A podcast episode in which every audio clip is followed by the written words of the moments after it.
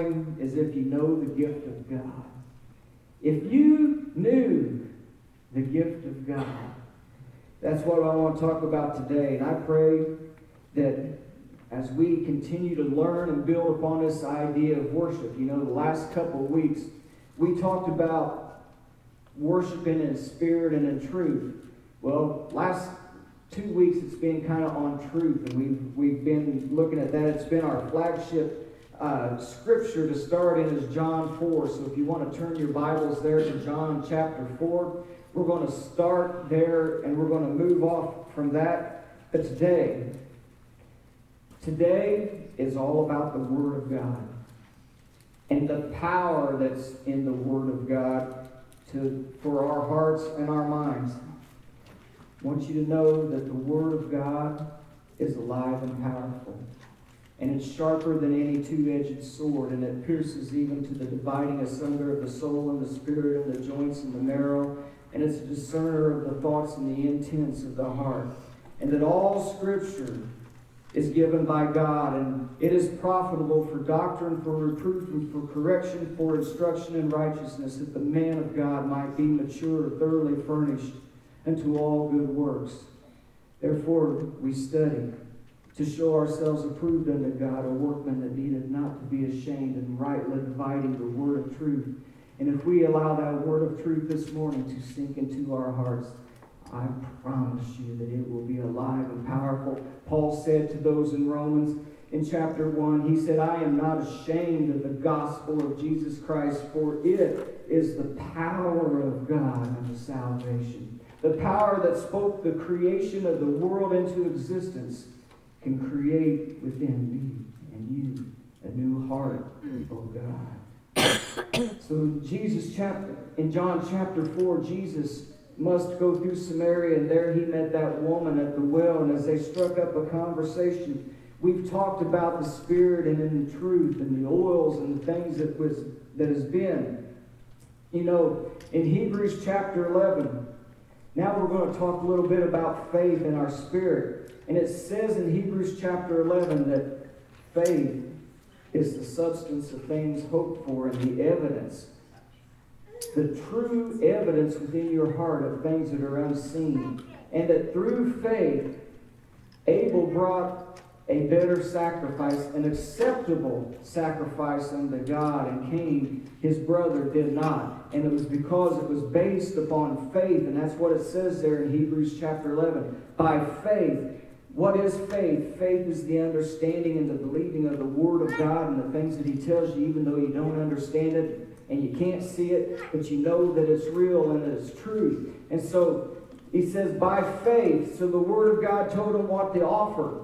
And by faith, Abel offered up what was asked a blood sacrifice of the animal.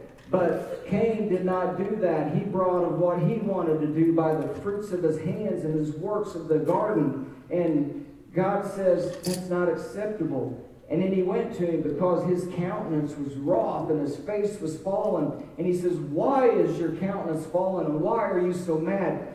Don't you know that if you do good, you will be accepted and your offering will be accepted? But if you do not do good and if you don't listen to me, sin lieth at the door. And its desire is for you we need to understand that, folks, that its desire is for us. But he says, you must rule over it. You have got to kick that out and not allow that to happen because we know that by faith, God seeks those who are diligently trying. Not that we always make it, but that we are trying to do His will and to please God. He is a rewarder of them that diligently seek Him.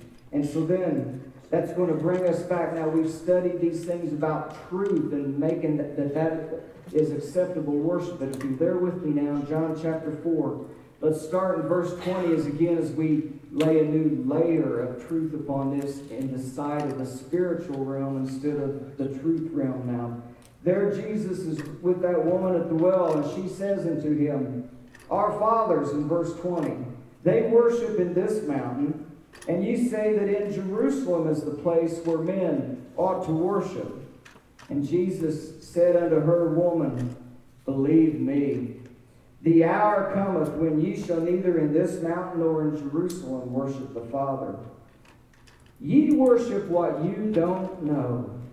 We know what we worship, for salvation of the Jews. But the hour cometh, and now is, when the true worshippers will worship the Father in spirit and in truth. For the Father seeketh such to worship him, for God is a spirit, and they that worship him must worship him in spirit and in truth. And the woman, she said, I know, I know the Messiah is coming. He's called the Christ, and when he comes, he will tell us all things. And Jesus said unto her, I who speak to you am he. Did you catch that? She said, I know that the Messiah is coming. And he said, I that is speaking to you am he. So then he, he first revealed himself as the Messiah of God to this woman who was broken, who was struggling, who was at the well alone, and he's going to give her some living water. So as we begin to unveil the spiritual side, you thought. Let's take a moment in prayer. I want you to pray for your heart and mind to be ready to accept the Word of God. And then I'll close this out.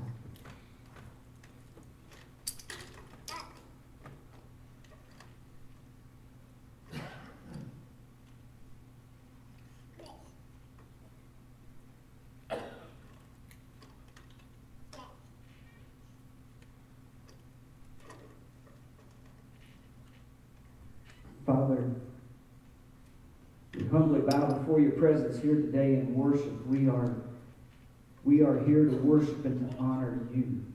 And so, Father, we pray your blessing upon the reading of your word this day. And that your Holy Spirit will abound mightily in the hearts and the minds so that we can understand and so that it will build a foundation within us and the edification complex in our souls that is like a bomb shelter we pray for those who were bombed this week. We heard about Lebanon, but I also researched that there was about five other bombings that happened in other places this week, and they are all linked. And so, Father, we are living in a perilous time, but our hope, our trust is in Thee and Thee alone. And Father, we pray that we can make a difference by starting revival in our hearts that will spread to our community, that will spread through our state and our nation and this world that brings it back to you. And it begins right here, Father, with the idea that I know the Messiah is coming. He says, No, I'm already here. You need to learn about me. So we pray that your word will be mighty this day as we turn it over to your Holy Spirit who presented these things to us in Jesus' name. Amen. All right. True worshipers, let's get ready to go in this. Today I want us to see the Lord Jesus Christ as he is revealed in the scriptures by the Holy Spirit and to us. Jesus was asked, let's go up to John chapter 4, if you're still there with me, and up to verse 10. He's as he began, before what happened that we just read, it began with this in verse 10. Jesus said unto the woman, If you knew the gift of God. That's what we want to capture. I want you to capture that thought today. If you knew the gift of God and who it is that is speaking to you, you would have asked of him, and he will give you some living water. Y'all want some living water this morning? You want some living water that's going to flow from out within you. You know what? I was. There was a video that I watched by Ray Vander Laan, and he was over in that land, and it's a desert land. We're going to talk a little bit. We're going to hit on that in a minute. But it's a desert land. But they called it living water, where there was a stream that would run out from the mountain, a little stream, because everywhere else is, is rock, sand, and looks dead. But that one little strip, a few feet on either side where the water flows, is green and lush and they would call that the living water. And you know what? We live in a world that is suffering. We live in a world that is full of death and pain and everything else. But he says, I'm going to give you something living water that's going to flow. Once you get it in, it will flow out from among you. And so when people look at the world and they see that everywhere, but when they focus on you, they see green, they see living water because you have the Holy Spirit and the Lord Jesus Christ and His Word within you. So let's let's learn about this living water that the Lord says that He wants to give unto us and for us to drink. First of all, I want you to know that our Messiah was announced by angels. And on that first time, whenever it became the right time, and whenever he came down, that angel started coming down. And he was first presented unto Zechariah the priest. Everything in your life is planned by God. There is no coincidences. There is none of these things. There is a plan that He has for you. And Zechariah, most priests never got drawn. They are in a line and they draw each time it's their turn to serve for what purpose they're going to serve in the temple. And most people never get to go inside into the holy place and to serve there. Zechariah, all of his life, hadn't been there yet, but this, this time. He's been praying forever for him and his wife to have a child, and it hasn't happened, and she's been known as barren. But this time, his dice was rolled that he was going to go into the Holy of Holies. Not the Holy of Holies, but the holy place. And right next to the Holy of Holies to offer up that incense that we talked about for the last two weeks. And he goes in there, and as he does, that angel first came unto him. And Gabriel's not here today because I wanted to be able to tell him this. But that angel came unto him and he said, Your prayers have been heard before God, and he's going to present with you a child, and you're going to call his name John. And John is going to be something special. He's going to be great among the people. He's going to be mighty and great because he's going to be the forerunner of the Lord, my son. He is going to be the one to proclaim, make straight the paths unto him. May the mountains be leveled and the valleys filled, and the road that was crooked called now straight, because straight is the way and narrow is the path that leadeth unto me, and he is the only one, and you are going to be the, the father of the one who was chosen to be the forerunner to my son. And next, the angel came to a little town in Galilee called Nazareth. And that angel came unto this young lady. Her name was Mary. And the angel Gabriel came unto Mary. And he said, Blessed are you. You have found favor in the sight of God. And you're going to become a child. And she said, How is that to happen since I know not a man? And he said, The power of the Holy Spirit is going to come. And the God the Father will overshadow you. And you will conceive. And within your womb you will bear the Messiah, the one who is to come. You are chosen and highly favored. And your cousin Elizabeth, who lives over in the other town, the one who was known as barren, she is going to have a baby also that will be the forerunner to yours. She's already six months pregnant. And he is going to be forerunner for the son that you're going to have. And you're going to have a son who is great. And he is the most high. He will be called the Son of the highest. And all people will be blessed through him. So fear not, Mary. And so Mary takes all of these things in mind. She says, I need to go see my cousin Elizabeth. So she wanders over there to her cousin Elizabeth. And it says that whenever she got there, that she went in and the baby that was inside the womb of Elizabeth started doing somersaults and leaping for joy within her womb. And the Holy Spirit came upon Elizabeth and she said, Blessed is the fruit of your womb, for he is going to be the Savior of the world. And my son, the forerunner, is leaping within there right now. Yes. He is filled. Yes. Then the angel Gabriel comes at night because there's this man over there that Mary had been espoused to, promised in marriage to. And she, the angel comes unto Joseph because Joseph can't understand how that the one that I am espoused to is with child. How could that be since it wasn't me that was with her? And he was thinking upon these things, and it says that he was a holy man and a just man, and he was of the house of David, the one through whom the lineage would come, and so was Mary. And it says that he pondered on those things, what he ought to do, and it says that he, being a kind hearted, loving man and loving her, did not want to make a public spectacle out of her. And so he was thinking to put her away privately. And as he thought upon these things and he was asleep, it says the angel came to him in a vision, and Gabriel come again and, and announced to him and said, Joseph, fear not to take unto thee Mary thy wife, because that which is conceived within her is of the Holy Spirit. And he is going to be great, and he's going to be the Redeemer of this world. And you're going to give him a name that is above all names. You're going to give him the name Jesus, and the name Jesus means Savior. And it says, You give him that name, for he is going to be the Savior of this world. And he woke up from that dream and he grabs his wife and he takes unto her just as the angel had told him. And he takes her and goes on off a little bit later to Egypt because they're searching for him. And they was in vision to do that.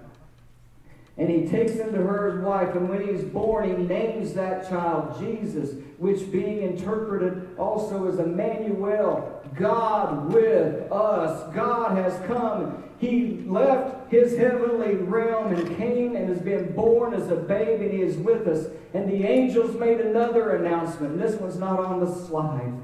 But the angels came and made another announcement whenever the baby was born. And he came to the shepherds that was in the field. And he went to the shepherds and he says, You got to go into this house because there a Savior is born. Unto you this day in the city of David, there is born unto you a Savior. And they go in and they see the Savior and they, they leave proclaiming the glories of God. And the next time we find Jesus, he's 12 years old. His family is worshiping God. They go to Jerusalem to worship for the, for the feast, and, and they're all excited. And as they leave to go home from that worship service, they don't realize that Jesus wasn't with them. And then they get to their camping place that evening and they're looking around with the relatives and everyone who traveled with them and says, Where's Jesus? They said, He's not here. So they go back to find where he's at. And they search for three days. I don't know about you, but that would be traumatic if my child was gone and I'm searching for him for three days. And they, somebody, somehow, some way, they're directed to the temple. And they go there and they find that young man in the temple with those who teach the law. And He's listening to them, and they are asking questions, and he is asking questions. And it says that they are astounded by what they hear from this young man. And, and Joseph and Mary come, and they say to him, says, Son, why have you done this to your father and I? Don't you know that we've been searching for you? And calmly he just said, What? Didn't you know I'd be here about my father's business? Oh, man. So Mary took all of this into her heart, it says. And they from that point on, Jesus grew in stature and in might and in favor with God and men. And it goes to the next time that we see him from age 12 is at age 30. When his ministry begins. You know where's the first place he goes? He goes to that River Jordan. I've got a cousin that's over there that's preparing my way. I got a cousin who's preparing the way and the hearts of men and turning them to repentance and unto God. And he goes there, and there's John, the baptizer at the River Jordan. And he's baptizing people, and they're turning their hearts unto God. And Jesus comes, and John says, Behold, the Lamb of God that taketh away the sin of the world. He's the one that I told you about that was going to come, that of whose sandals I am not even worthy to latch. And Jesus said, Hey, I want you to baptize me, Clinton. And he says, Oh, no, I can't do that. I have need of you to baptize me, not for me to baptize you. And he said, No, because we got a we got a plan and we got a purpose, and God says that we must fulfill all righteousness and set an example. And so John submitted and he baptized Jesus. And when Jesus arose out of the water, the heavens parted, and the Spirit came down like a dove and lit upon his shoulders. And the voice from heaven said, This is my beloved Son, in whom I am well pleased. And the earth knew, the heavens knew, the demons knew, the people knew that this is the Messiah, the Son of God, who has come to take away the sin of the world. And it says immediately he was baptized, he set forth our example, and it was to say, Father, into your hands I am now submitting my will, not mine, but thine be done. And immediately, the God's will was for the Holy Spirit, it says, immediately after that that when it lit upon him and came, that it drove him into the wilderness. And he went into the stark wilderness of the out country where there's nothing but sand and rocks and scorpions and snakes. And it says for 40 days and for 40 nights that our Lord was there in that desert and he was tempted and tested by Satan himself. And it says in Hebrews that in every way Jesus was tempted and tested so that he might be a faithful high priest, so that he could know about our infirmities and our sufferings and our temptations, so that he could relate to us. It says, so that he would be a sympatheo high priest. That word comes down in our vocabulary as sympathy. It says, He withstood tempting and testing by the devil himself, so that through his suffering, he would understand what it was like to be flesh and blood and to be tempted in all ways such as we are, yet he without sin. But now he has sympathy he can relate to you and I as a faithful high priest, and that he can offer up his blood for that forgiveness and say, My child, you are forgiven. You are forgiven because I understand. And I don't know about you, but I can't imagine how many ways have you been tempted in your life? How many categories and ways? How many times have you been tempted in your life in all of these different ways? I've got mine, you've got yours, but the scripture says that he was tempted in all ways mine, yours, everyone. I cannot imagine the intensity of 40 days of being tempted and tested by Satan in all these ways, and yet withstanding them. You know how he did it? Word of God.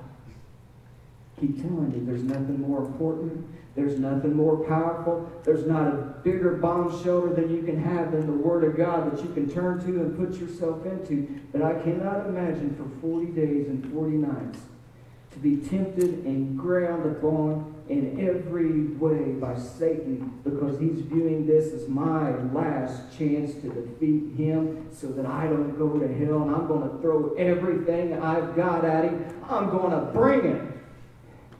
And our Lord took that from you and I. Next,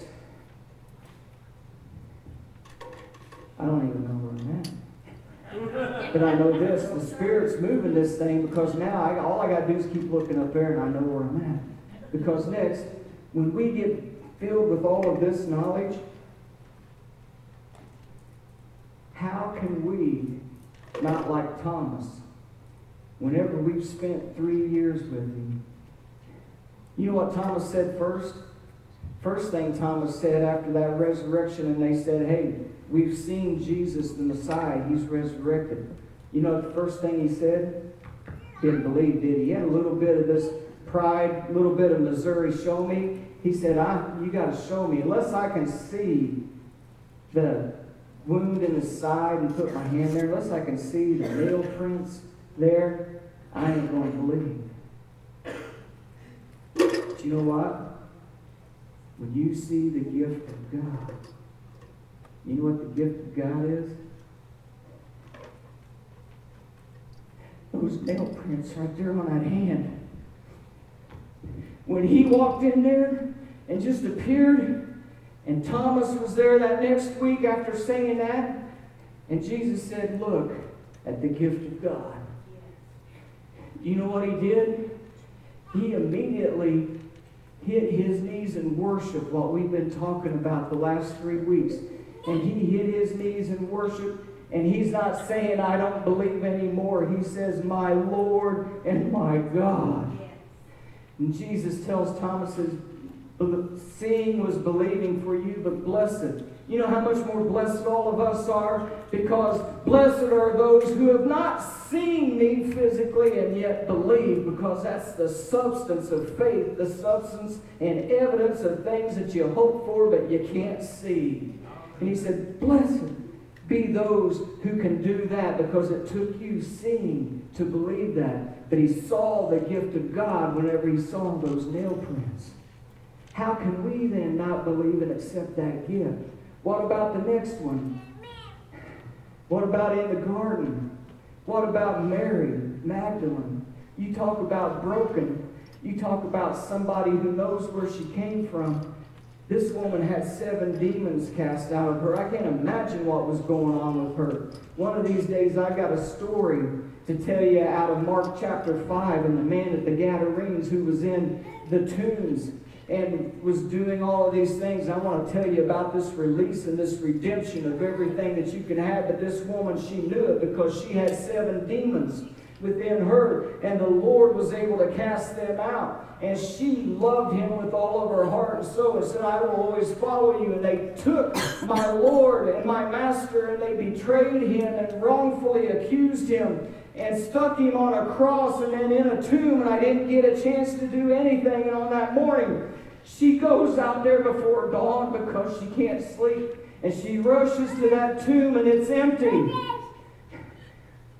And she's there in tears.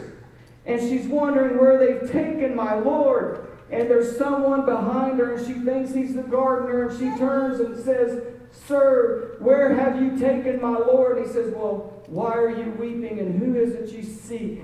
I don't know who it is you seek, but I hope it's the one that's getting ready to be revealed to her this day. He says, Who are you seeking? She said, I'm seeking Jesus, and he was in there, and he's gone. And if it was you that has taken him, would you not tell me where you put him so that I can go and take care of him? You know what the next word is? Mary. And Jesus is calling your name today, too, if you don't know him. He said, Mary. And when, when he said Mary, her eyes opened. And she saw him. And she screamed, Rabboni! And Master. And that means my teacher and my Lord. And she clung upon him so tight and hard. She saw the gift of God. And he said, Don't cling now because I still got to go to the Father. But go and tell the rest of them that I'm going to meet them. And so the next time we see Jesus, I need the slide. Yeah. The next time we see Jesus, he's on the road to Emmaus. There's two people there, Cleopas and his friend, and they're walking on that road. And they're talking about what's happening, and Jesus comes up to him and says, Hey, what y'all talking about? And they said, Who are you? A stranger? You don't know what's going on? Everybody knows about Jesus who was crucified and died and what happened to him. And it says that Jesus began to talk with them and open up the scriptures, the Word of God. And he opened up the Word of God unto them and told them, didn't it say that the Savior, the Messiah, the Yeshua, HaMashiach that is to come must suffer and die for all of these things for his people? And they said yes, and they asked him to come in. They hadn't recognized who he was, and they asked him to come in for supper. And instead of Cleopas breaking the bread, it says our Lord said the prayer and broke the bread. And whenever he handed it to him, you know what they saw? The nail prints. They saw the gift of God. And I, I heard one man say, and it shook me to my bones when he said it, but he said that I believe the only thing that is man made that will be in that heavenly realm when we get there is the nail prints and the wound in the side upon my Savior, because that is the gift of God, and it will be there for all eternity to show what He did for us and why we are there and why we are worshiping Him. And when that nail print was shown unto them when they handed it the bread, it says their eyes were opened. When you see the gift of God, your eyes get open. And it says their eyes were open and Jesus was gone. And they said this when you understand the gift of God, they said, Did not our hearts burn within us as He opened up those scriptures and shared them with us? Did it not burn within us? How can we, if we understand the gift of God, also not fall upon our knees like these folks and worship Him and cling to Him and burn within us for that Messiah. Next, because I'm lost. As we get ready to close, and as our worship team comes on up, how can we not, if we, like that woman at the well who asked, Why are you talking to me? It's because I've been seeking you. I've been looking for you. I came here especially for you to this well. And if you knew who it was, if you knew the gift of God and who it was that is asking you for a drink, you would ask of him and say, Will you not give me your living water? Now, as we as we get ready to close, you knew if you will only know me, the Savior sent from God, who came to redeem us. I want to share with you one last scripture that ties this all in together. And this is powerful. I pray that we really see, as this verse starts out, the gift of God and who He is. Verse 9 of Hebrews chapter 2 says, But we see Jesus. What do we see in Jesus? We see the one who was made a little lower than the angels. He was made that way for the suffering of death. Jesus left the home in glory. He was worshiped by angels. He is God. He left that for his creation so that he might be the gift of God, the Lamb of God, the Redeemer that takes away the sin of the world. And he left it for one purpose to be crowned afterwards with glory and honor, so that he, now, now catch this, here was his purpose, that he, by the grace of God, praise God for grace, that he, by the grace of God, might taste death for every man. He tasted death for every man. Geumai thanatos. And those who was here on Monday, I started out saying we had a special word on Monday when I got carried away. And that word was thanatos, death. It says here that he by death, and this isn't a regular death. It says If you look up thanatos, thanatos is a death that is a spiritual type of death, that is a separation, that is presumed that you are separated from God and in the realm of hell and darkness where they are at. What that means is he tasted, experienced death for every one of us. My sins were tasted by him. Scriptures teach that he had to first go to the underworld before he went up. He went to the underworld and preached to those who were in prison, it says in, in Peter, 1 Peter chapter 3. He tasted death. Why do you think he was crying out on the cross, My God, my God, why hast thou forsaken me? Because he tasted the pain, the suffering, the heat of being separated from tasting my sins upon him and bearing them and spending three days in that world for me.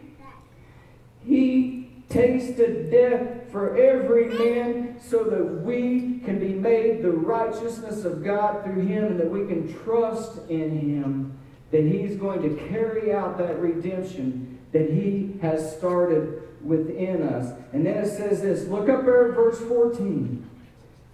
Look up there at verse 14.